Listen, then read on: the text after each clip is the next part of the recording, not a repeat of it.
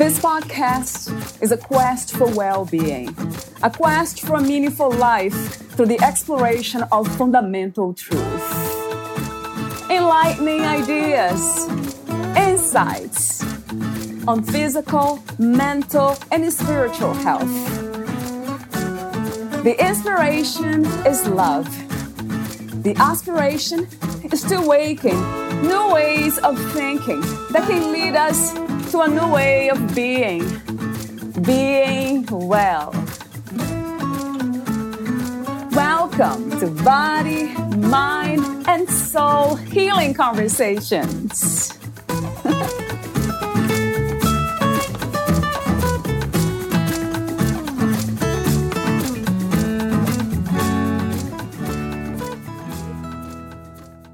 Trapped is an understatement. You're a prisoner, living under the illusion of freedom, locked up in the jail of your own mind. Without the physical walls, bars, and guards, the prison is difficult to perceive.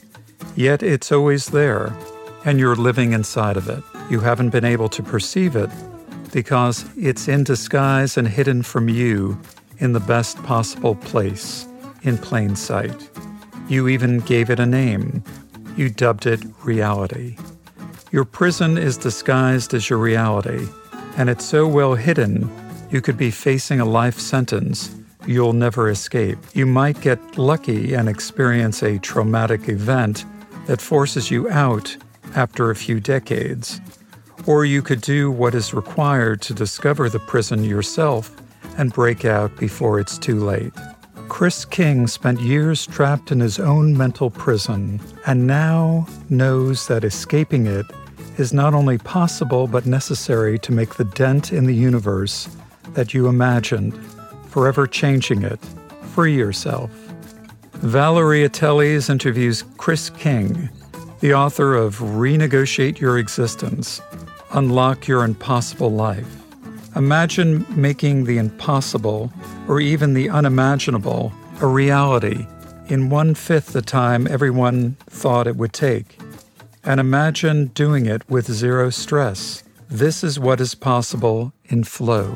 Peak performance executive coach and speaker Chris M. King sets up the conditions for flow, also known as the zone he facilitates the journeys that lead to the discoveries that create sustainable advancements for organizations and individuals to exceed their personal and professional goals with velocity and even renegotiate their existence.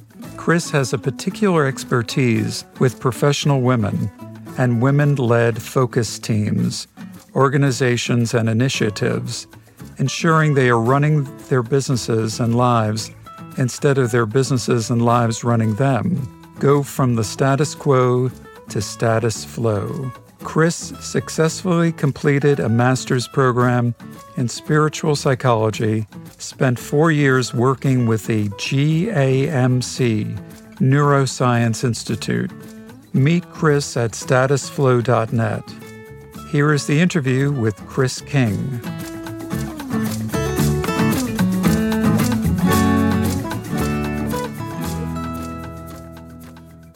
In your own words, who is Chris King? Wow, in my own words, I'm. Uh, who am I? You know, I. Um, what can I say to that? I've I've been called many things, uh, many of which I identify with. I've been called Yoda uh, in, in terms of wisdom and spirituality. I'm much more than the sum of my experiences. You know, I mean, I'm a I'm a living, breathing being. I'm, a, I'm an eternal soul encapsulated in a human body, you know, and I'm doing the best I can to navigate this world like anybody else, I suppose. I love that. Um, the combination of knowing the wisdom you possess or how much of that wisdom you let it flow through you and then being humble about it. That's a beautiful combination, Chris. Thank you. Thank you. I'm, I'm merely the vehicle, right? You know? So, what is life to you? Some say we have chosen to be here in a human body, and we go through all the challenges we go through to learn lessons of love.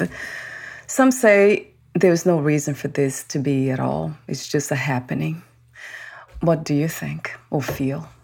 I think it's about choice. You know, you you can choose to make it mean nothing, or you can choose to make it mean something. It, it's just a question. You know, there, and neither one is right or wrong. Right? It's what what works for for you. Um, for me, I believe that we are here at Earth School. You know, we we are all we are all stardust. Right? We're all energy. Everything in the universe is energy, and we are we are a physical manifestation of energy and we are beings of light and, and energy and I choose to believe that a piece of me came down here as you know Chris King and uh, to have a certain experience and and you know here I am at Earth School, uh, the universe experiencing itself to learn something and to uh, to expand right as as the universe is doing as we speak. So it's, it's expanding physically, and I think through the human experience, it expands, you know, consciously. Yeah, that's a, a very interesting paradox that being the universe in a human form, and then I wonder the universe might hold the ultimate knowing truth. So why does it have to split? Why does it have to be in a human body and then look for itself? That's it seems like a play to me, some sort of a dance. it's a paradox. Yeah, I well, you know, one of the things that I seem to have a knack for is pattern recognition. And the same way I imagine the same way that I might go into a movie theater or or to watch a live theater performance, there's what we call suspension of disbelief, right? And and by agreeing that I'm going to pretend that this isn't a movie, because that way I can have the experience that I want. I can relate to the characters. I can have an emotional experience or whatever. Well, what if life is very much the same way? What if the universe is saying, I'm going to pretend that this earth thing is a real existence and I'm going to go down there with suspension of disbelief so that I can have the experience that I want? Ah. Right? on earth as it is in heaven, right? I mean, who knows, right? I, again, these are just my stories, right? I, yeah, is it true? Yeah. I don't know. These are my stories, right? yeah, a very lovely one. we have, yeah, we tend to have um, incredibly loving and lovely stories. In the end, that's interesting. I wonder if we can hold this space for the unknown of not knowing anything, not believing in anything, and just being here and kind of holding, embracing life, what we call life, but basically is the unknown. No one really knows what this is, but it seems like we, we love the idea of explaining it away and giving titles and labels and stories. It seems to me this is such an interesting adventure that we can never say we know anything for sure. I just realized that, that I cannot say I know anything. Yeah, in in the work that we do, there there are very few absolutes, if any, and um, you know, so we we we play in the gray areas. What is another word for flow? What would that be?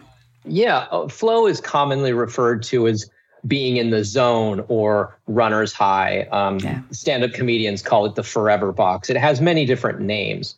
Um, and essentially, it's it's an optimum state of consciousness where you feel your best, you perform your best, you're never stressed out and and you're just at one with everything that you're doing it sort of happens magically Ah, you just said a word that caught my attention about flow. Yes, always not being stressed or never being stressed.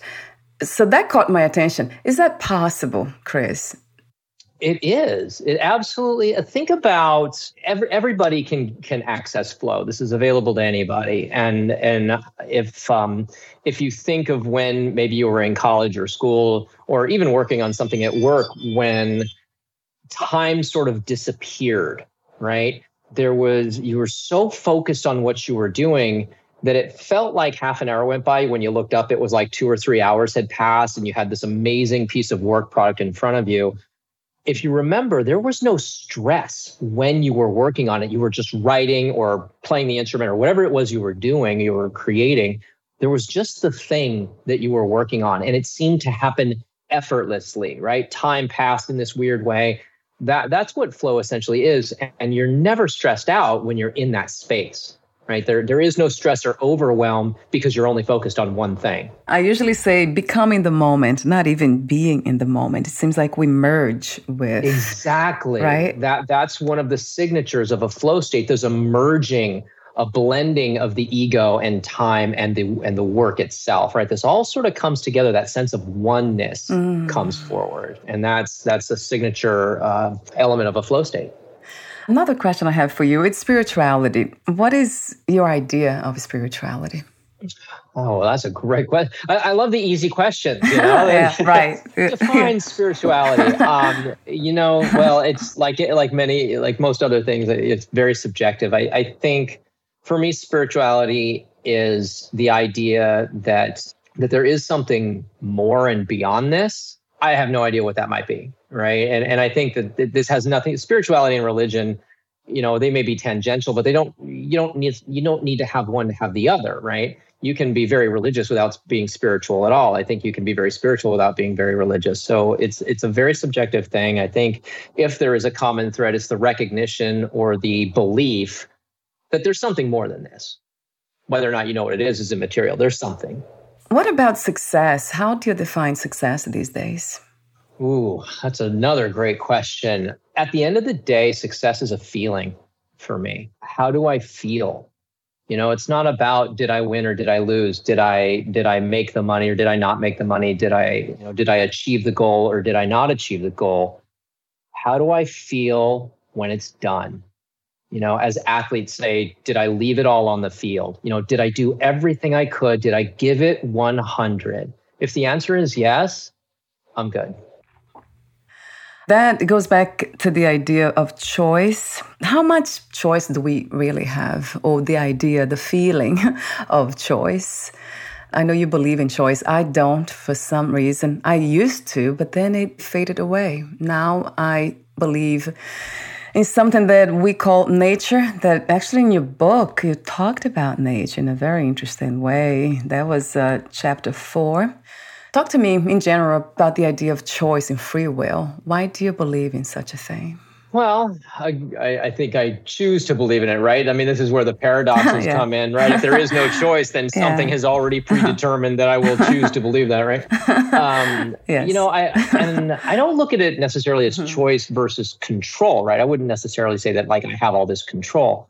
I do believe, again, because I have an ego construct, because I'm because I'm actually crazy enough to think I am Chris M. King, right?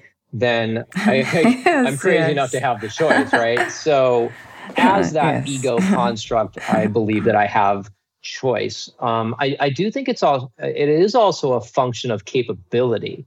Like there there might be times when I don't know, I get into an argument with my fiance or something, and I'm thinking to myself, like, I don't want to say that one thing that's going to make things worse and I'm choosing not to say it, but then I say it, right? So I and, and I have no choice yeah. because I'm not biologically capable of doing the thing, you know. I mean, yes, it's, it's what we call the amygdala hijack, right? There's there's a part of my brain that is shut down and a part of my brain that's turned on, and unfortunately, the yeah. part of my brain that's turned on is not capable of making the right choice. So it, it, it is a function of biology in some uh, some aspects, um, but I do think uh, you know it does give us the appearance, if not the illusion of control. Mm, yes. Right? If I have choice, then I have control. Yeah. And humans generally like to feel safe, and control is a mechanism for safety. I was just reflecting the other day about this idea or this feeling that we are able to rationalize and understand these things, how the body works, and from where we operate that might be what we call a spirit because it seems like outside of the whole thing it seems like we are looking from a distance and i can see the big picture. So that might be that but then i wonder if that's another ability we have the brain and the mind no one really knows everything about it so it's a mystery right and we do love a mystery. We, you know humans we do love our mysteries. Mm, yeah. Yes. I have two more questions for you the warm-up questions this one's a fun one from my perspective. What do you love most about being in a human body? What do I love most? I, I think what I love most is it provides me an experience that I couldn't otherwise have as relative to my limited understanding of consciousness and spirituality, right? Being an individual in a human body with an ego identity, with the illusion of separation, provides me the ability to you know, ride a bike and experience what what is it like to have the wind on my face? What is it like to touch another human being or, or hug? What is it, you know, what are, what are all these experiences that otherwise I could not have without physical sensation, right? So I think it's it's what it provides me, right? It's the vehicle. Is there something in particular, Chris, that you appreciate about being in a human body? Is there something? I love its strength and fragility, right? The human body is incredibly resilient and strong and can keep going and has the ability to heal itself and it can do 20 times more than we think it can. And at the same time it's so fragile. It's so delicate so easily broken right? So there's there's something really beautiful about the duality of that what is freedom to you what is to be liberated or enlightenment what would that be Ooh, uh, i wonder if those are all the same thing for me freedom involves autonomy you know where I get to make the decisions, you know, to to make the the choices that I make uh, for my life in my life. There's all, but I tell you, the freedom that I think is most important is the the freedom from the cage that we unconsciously create for ourselves. You know, most of us are living in some form of mental prison, and we are completely unaware of it because we simply call it reality. This is the world of our understanding, and so to be able to step outside of that and and truly free ourselves it's very difficult because that usually involves letting go of some very familiar and comfortable things and things that we may even really want right so but to to truly free ourselves from those constructs is it's beautiful and and very difficult in my experience yeah, and this is the topic of your book Renegotiate Your Existence, Unlock Your Impossible Life. I love that. I said to you in an email when I read the title, the word impossible. That caught my attention immediately because I play with that idea that this is the impossible, as I said earlier. So, what was the main inspiration and intention of writing your book, Chris? Well, I, I wrote the book because initially I conceived it as a marketing piece. You know, it's here's here's a thing that we're going to put in the world. It'll have some some interesting things and what have you. Um, but a, a strange thing happened about halfway through the process of writing it. I started to care about it, and it it somehow became more important to me. It was no longer just a marketing piece, and so.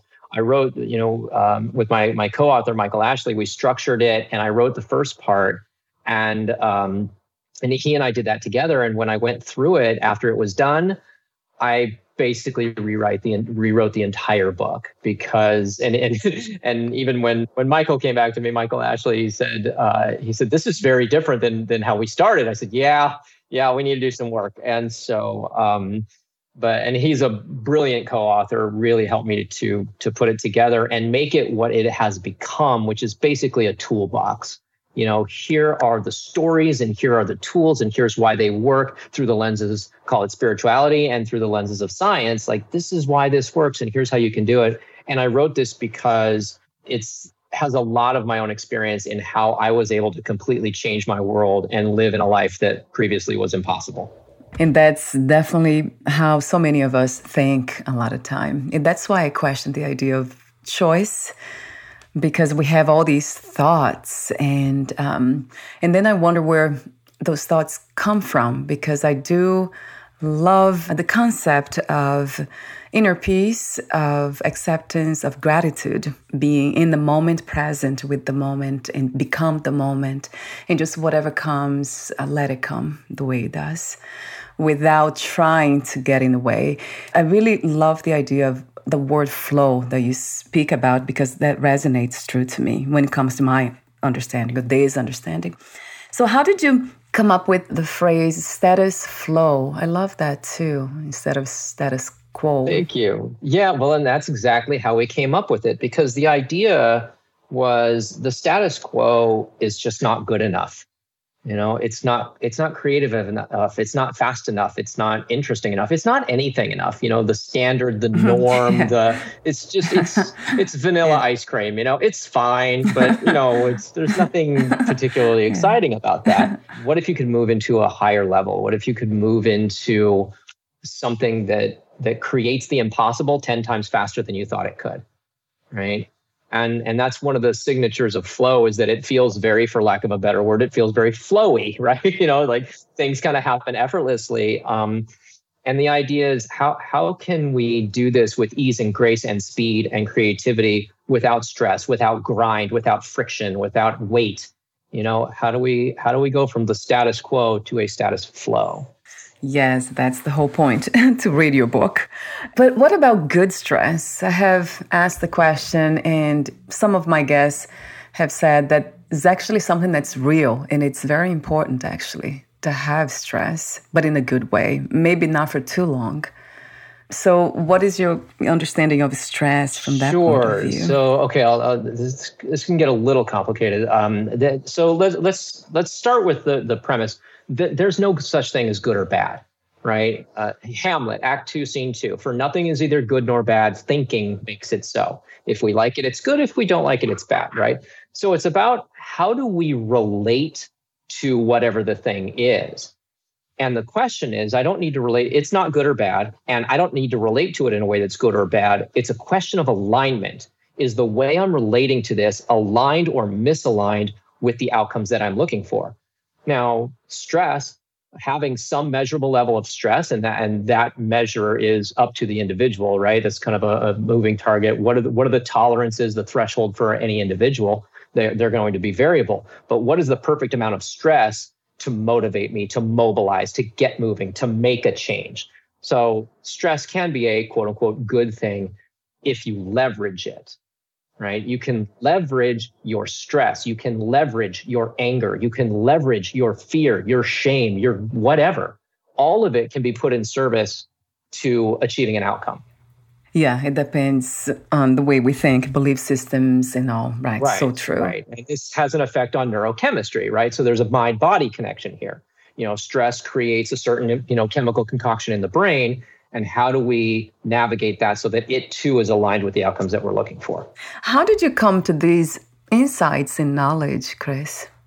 Well, I, th- I, think it started early. I think um, my father gave me a pretty solid foundation um, in, into this this world. Uh, a lot of planted seeds that that didn't uh, grow roots for quite some time. But it was, in addition to that, I think my experience navigating my own world. You know, I mean, I learned about this thing flow because I was a kid. I I raced go karts and and I you know became an ice hockey player for a while through college, and I was an BMX guy, skateboards, and all this. So I understood what it meant to be in the zone. But I, I did a master's program in spiritual psychology. I, I worked in a hospital, you know, in the Neuroscience Institute for a while. I mean, I've sort of bounced around quite a bit. And I have achieved the impossible. I decided at one point that I was living a miserable existence. I hated my job. I didn't want to do it anymore. I was doing, I was, you know, marketing director in the technology field. And I said, I don't want to do this anymore. I'm going to be a radio DJ, which is like the dumbest idea ever uh, was at the time because statistically impossible. It's never going to happen. But I learned somewhere uh, a few points in my life that the impossible is totally doable if you're committed enough. If you are absolutely committed to something and willing to do whatever's required to make it happen, you cannot fail. Like it, it so it shall be. It just requires a level of commitment that can be, you know, even painful at times. Yeah, every time you say the word impossible, this commitment to make something possible. I love to begin with that's what I write about and I talk about with the idea that we are the impossible already, the fulfillment of life. To be here in a human body, it is fulfillment. It is the impossible that came true. Well, already. and like anything else, impossible is little more than a construct of the mind right? Because if you go back, you know, a few years, it was impossible to fly a plane. It was impossible to drive faster than 60 miles an hour. It was impossible to do anything that's ever been done, right? So it's it's simply a construct. When it comes to a personal development, I noticed that you have you made a statement in your book. You say this work it's not the result of personal development. It is due to personal destruction. Talk to me for a moment about that, Chris. That might be my favorite line in the book, actually. Uh, I, I, love that line. Um, you know, they tried to take it out, and I was like, no, we're not taking that line out. no, no, no. Yeah, um, I love that too. Because right. in, if um, you know what what's the first thing they do when they decide they're going to build a new monster casino in Las Vegas? They blow up the old one, right? And and if you're going to build something new, something great, something incredible, something impossible, you're going to have to tear down what's already there. And it's in my experience for me was violent and painful and absolutely terrifying until it shifted and it became curious and interesting and fascinating. There was something even beautiful about the pain involved. And, and Nietzsche understood this, you know, that, that struggle and progress were in relationship. That, you know, Nietzsche was very much, uh, you know, that, that this is the way to get through, you know, embrace the suffering, or as they say in the military, embrace the suck, right? You know, struggle and process, struggle and progress are in relationship. And so, um, so yeah, I, I had to, I had to destroy everything that wasn't working and, and even some things that were in order to shift and, and move in a new direction. The biggest death, I mean, or maybe the only death that might exist is the death of the me, of the constructed idea of who I am. And that's why most people don't really resonate with that message because it's really, really like you call it the impossible. That might be the other impossible, yeah, to do, to destroy who we believe we are. Yeah, absolutely. And and it's all very hero's journey, you know. I mean, uh, so many of us have been on that and had, you know, micro we'll call them micro ego deaths as as well as macro ones and you know, so, chapter nine, challenging our stories, that caught my attention as I talked to you off record for a moment. The principle there is the longer you stay in any paradigm, the more normal it seems. True. So, in there, you talk about abusive relationships, that they are mental prisons. So, talk to me for a moment about that and how do we learn to recognize the patterns? Like you mentioned about doing a lot of destruction at the level of uh, belief systems and understanding of who you are. So I did that too. But I still see some of the patterns, some of, of the resonance, of the residues of that old personality still here. Yeah, talk to me for a moment about that. In in the case of like an abusive an abusive relationship like they they don't start abusive right? It's not like in general and, and i'm not a mental health professional and you know with a specialty in this area but my understanding is i don't think many relationships start with the abuse and certainly not the level of the abuse.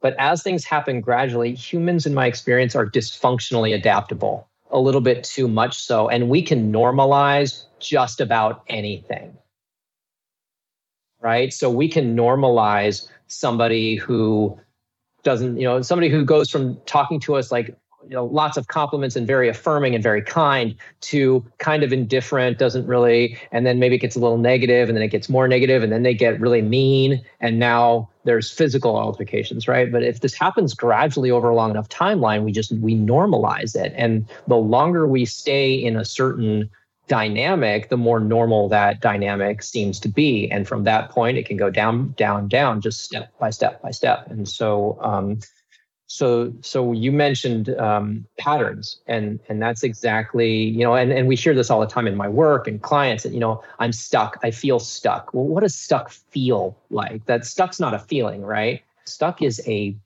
is a state of being. And and in my experience and in my philosophy, there is no such thing as death save for stuck because even death is a transmission of energy. It's a transference right? Something is in motion but living in stasis living in stuck that is death. So it's okay here i am again. I'm in the same relationship but now this it's the same person with a different name. It's the same job with a different title or a different company. It's the same same same. It's all about pattern recognition you know and understanding where am i in this pattern? Here i am again. Okay what are the conditions and circumstances? What were the behaviors the thoughts the feelings ideas the energies everything? How did i get here? Like with no judgment right? No shame no judgment no oh i'm so stupid. It's just okay interesting. How did I get here again? And I wonder how much we can really destroy the constructed and conditioned mind and body, though. It's biology, it's DNA. How can we really get away with destroying that? It seems like it that's really the impossible. This is the human body doing what it does and the conditions of the mind. Right. Playing. It is malleable though, right? Because everything is a system right? If we look at the solar system, it's a system. The universe is a system. A business is a system. A person is a system. And any system can be hacked and even optimized if you understand that well enough. You can hack that system and recode it to produce a different reality. And that's essentially the, the core of the work that we do at Status Flow for those who wanted to know more details about the stories and everything that your book has to offer, please get the book. But talk to me for a moment. How do you work with your clients? What it's like to work with you, Chris? Wow, that's. Uh, I guess that depends on the client you ask. Um, I, I, think the the common threads will be working with us is kind of like a, a very heart centered, loving pickaxe and sledgehammer. you know, we're, we're, yes. we're, we're very, you know, we're very connected. It's very gentle and kind and caring. And it's it can be very intense. And we are going to knock down walls. We are going to unearth things that have been buried for a long time. And we're going to do it very quickly. It's um it's not for the faint of heart. The work that we do is just it, it's and I tell people, look, this is this isn't fun. Okay. It gets fun, it doesn't start fun and and it actually gets worse before it gets better because people again because of that normalization you don't realize how deep in the hole you are because the lights have gone off. It's like once we turn the lights on and you see how deep in the hole you are, it's really upsetting. so, true. Like, so it's okay. So it's okay that we're this deep in the hole. We're gonna go, and now you're gonna see how deep you really are because you're deeper than you think you are, and and it is gonna be. Um, you are gonna be elevated beyond your beyond your dreams at, on the back end of this. You know, we have we have a client that um, we worked with her for about nine months, and when we we initially got referred in, she said, I really want a seven figure business. And, um, and I said, and I want to drop my stress level. I want to have a, a, a nomadic life. I want to kind of do the digital nomad thing. And then she half jokingly said, you know, and if you can work a boyfriend in there, well, that'd be great. Right. so fast forward nine months. Yeah. She is currently in the process of acquiring one of her competitors, which will take her well over six figures for the business she her stress levels are you know less than half of what they were and probably a lot more than that i'm, I'm going to be light on the estimate there. She is living the digital nomad lifestyle. She travels all over the country whenever she wants, wherever she wants, and she does in fact have a boyfriend that she's been with for nine, uh, five months now, five or six months. So it's, you know, we we produced and you know, and she produced an impossible reality for her. What was impossible nine months ago, she's now living that life.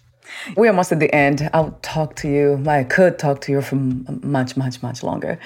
I have another point that caught my attention in your book is chapter four. It's not your nature, it's your strategy. And the principle is what do you call your nature? Are strategies and coping mechanisms you have created to deal with or even create limitations. So, talk to me for a moment about the idea of nature and strategy. Sure, I um, I do tend to steer clear, as it says in the book, the argument of nature versus nurture kind of thing, right? And I and I can make the spiritual argument that your only nature is love, right? But ultimately, people will say things. You know, the common phrasing that we hear day to day is, you know, that oh, I procrastinate. It's just my nature. No, it's really not. This is a strategy that you have developed, you know, that designed, implemented, developed, honed, practiced for many years because it has a purpose, it has a function. Everybody has a belief system in their head, their their root OS, right? The, the, the operating system for a human being. And the strategies are typically designed to support something in that operating system. So I'll give you an example what I'm talking about, like procrastination, for example. There can be a lot of reasons that somebody procrastinates. And it is probably a strategy designed to support an outcome which supports the foundation in the belief system. So if I decide I'm going to procrastinate because I have a belief that something has to be hard in order for it to be valuable. I'm going to make it hard on myself by procrastinating so that it becomes valuable so that I'm proud of myself or something like that, right? So So why why do we procrastinate? Sometimes we procrastinate because the task at hand is really boring. And so the procrastination is a strategy to make it more interesting by raising the stakes, right? Making it more urgent. Or maybe we'll procrastinate because it's super hard and I'm afraid of it. So now I'm experiencing fear, and the procrastination is to to offload the fear, to delay having to deal with the fear, right? But it's not your nature; it's your training, right? It's your training and your strategy, whether you trained yourself or somebody else trained you, or both, right? But it is a strategy; it's not your nature. That makes sense in a way because I love seeing the big picture. So it seems like we are all doing that. Everything we do is any strategy to cope with something. And the biggest challenge for most human beings is life itself. accepting life the way it is is a real challenge. And the sense of control, so not having control, that's something that most people don't want to deal with. So that's why we create so many strategies, right? Creating so many purposes and businesses. It made me see life that way. Now at this point i'm seeing that way that everything is a, it's almost like a survival strategy but in a way in a sense of emotionally psychologically survival. yeah not to not to get into like maslow's hierarchy of needs but yeah the strategies you know i mean humans like i said humans like to feel safe. You know most things are oriented around comfort and safety and and you know we're both physically hardwired for you know phys- physically wired to be safe and comfortable right? We want to be lazy and do little as possible. That's the way the human body is wired. It's the way the human brain is wired. It's it's designed to conserve energy so it doesn't want to do anything it doesn't have to do. Um, so the the orientation is typically around safety and and safety is defined as familiar okay? Safety does not mean safe. It means comfortable and anything familiar is comfortable, you can be in an abusive relationship and through familiarity, normalization, it's comfortable. Even though it doesn't feel like it emotionally, psychologically, it's the reality of your understanding. And generally speaking, humans are more comfortable in a familiar, awful reality than they are in an unfamiliar, fantastic one. Yeah, wow, that's sad to hear, but it's true, right. isn't it? But safety is defined by familiarity, comfort. Hmm. Yeah, okay. Thank you for clarifying that. And that makes sense to me, of course, uh, at some level. Thank you so much, Chris, for your presence, for sharing your wisdom, the work you do, uh, and everything else in between that was activated and felt. Today. My pleasure. Thank you so much. I, I love talking about this and sharing. So thank you for the opportunity. Thank you. And before we say goodbye, I do have a few more questions for you, the ending questions. But before that, would you like to add anything or read a passage in your book? Oh gosh, I haven't, I haven't hadn't prepared anything uh, anything like that. I, I think I will share my favorite tool that we use with clients is chapter six is Banana World. Banana World is a fantastic tool, and it's a way. It, it's it's a very quick and entertaining way to get unstuck. So anybody that ever gets it stuck, the first tool I, re- I, usually reach for is Banana World. It's it really has a profound effect, and it's a whole lot of fun. Let me ask you this one, the ending questions, Chris. If you knew you would die soon, meaning leaving, losing the body, would you make any change or do anything in a different way? Well, I probably wouldn't bother paying my credit cards, you know. Uh, yeah, that helps. yeah. about that. You know? yes, yeah. I don't think there's much, you know. I mean, I I will probably be a little more present. I think even with with my years of training and dedication, I can still get um, you know, I have to this point been able to kind of get get out of the moment and be distracted and not be present. Um, so I think maybe maybe that's one place that I would put some attention. And my last question is What are three things about life you wish everyone to experience before they lose the body? Three things that I would love for them to experience. Thing number one, the world through someone else's eyes, uh, to shift perspective, right? Gain incredible insights and understandings that they wouldn't have otherwise that they wouldn't otherwise have right? To be able to see that through somebody else's belief system because everything we see goes through our own belief system. The fear of death. One of the things that i i mean the true fear of death. Um, one of the things that I'll say to people, I, I, like I said, I like to disrupt patterns. And so when somebody says to me, have a nice day, I don't say you too or, or have those kind of throwaway items, uh, those throwaway scripts that we that we use so often in our world. Somebody says, "Have a nice day, Chris." I say, "Memento mori." Right? Remember, you're going to die, and it sounds morbid, but it's it's it. I ride it on the energy that's so beautiful, and and, on, and with the understanding that how important this moment is, how important today is, and how this is your opportunity to do all of those things, right? Whatever they are. So the the true fear of death. The third thing, something that is exhilarating and scary at the same time. So whatever that is for some, maybe that's a roller coaster or going down a hill on a mountain bike or skiing or whatever. But do the thing that's that's scares you and excites you at the same time because fear and excitement th- through a neurobiological lens is the same thing. The body and the brain don't know the difference between fear and excitement. So when you understand how to blend those things, um, it, it, supports you in achieving your goals.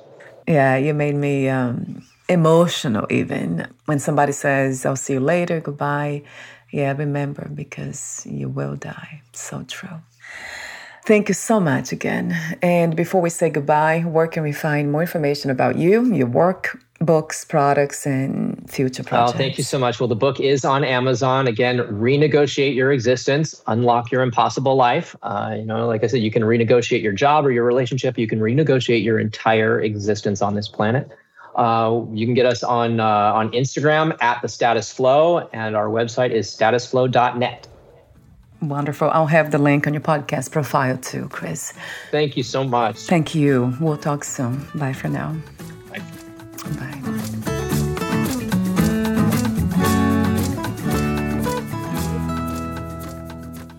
Thank you for listening. To learn more about Chris King and his work, please visit statusflow.net.